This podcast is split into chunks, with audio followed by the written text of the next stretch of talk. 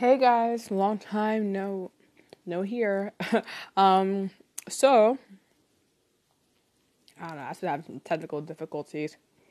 This depression, it's been rough, but back in it.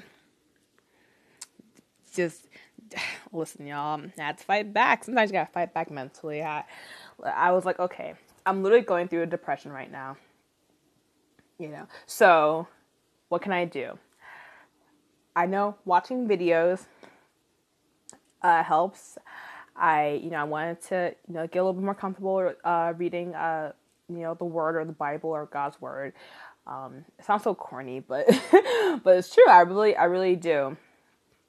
So I was watching Joyce Meyer's Patience and Peace, talk, and that really gave me tools to okay, mentally, if you literally hear a voice that tells you that you're doing something wrong, just talk back to that voice, say that I don't need to be angry, I don't need to be impatient, I don't need to be upset. And if that doesn't work, then just say, listen, God has to deal with this. God to help me out. I can't right now. And then, what I found is that later on in the day, little things will happen that will make you feel better. It's not very blatant, but definitely, little blessings will pop in here and there. I literally watched Gary Vee, and he's really giving me, tools to also be like, listen, speak your truth.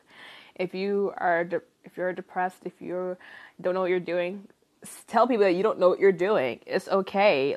Just at least build some sort of reputation. Take advantage of this internet that we have and just talk. And what I tend to do, really just overestimate myself.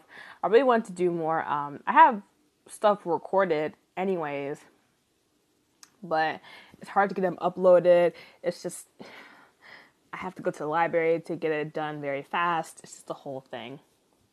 But now I'm just like, listen, I'm just going to do these quick videos.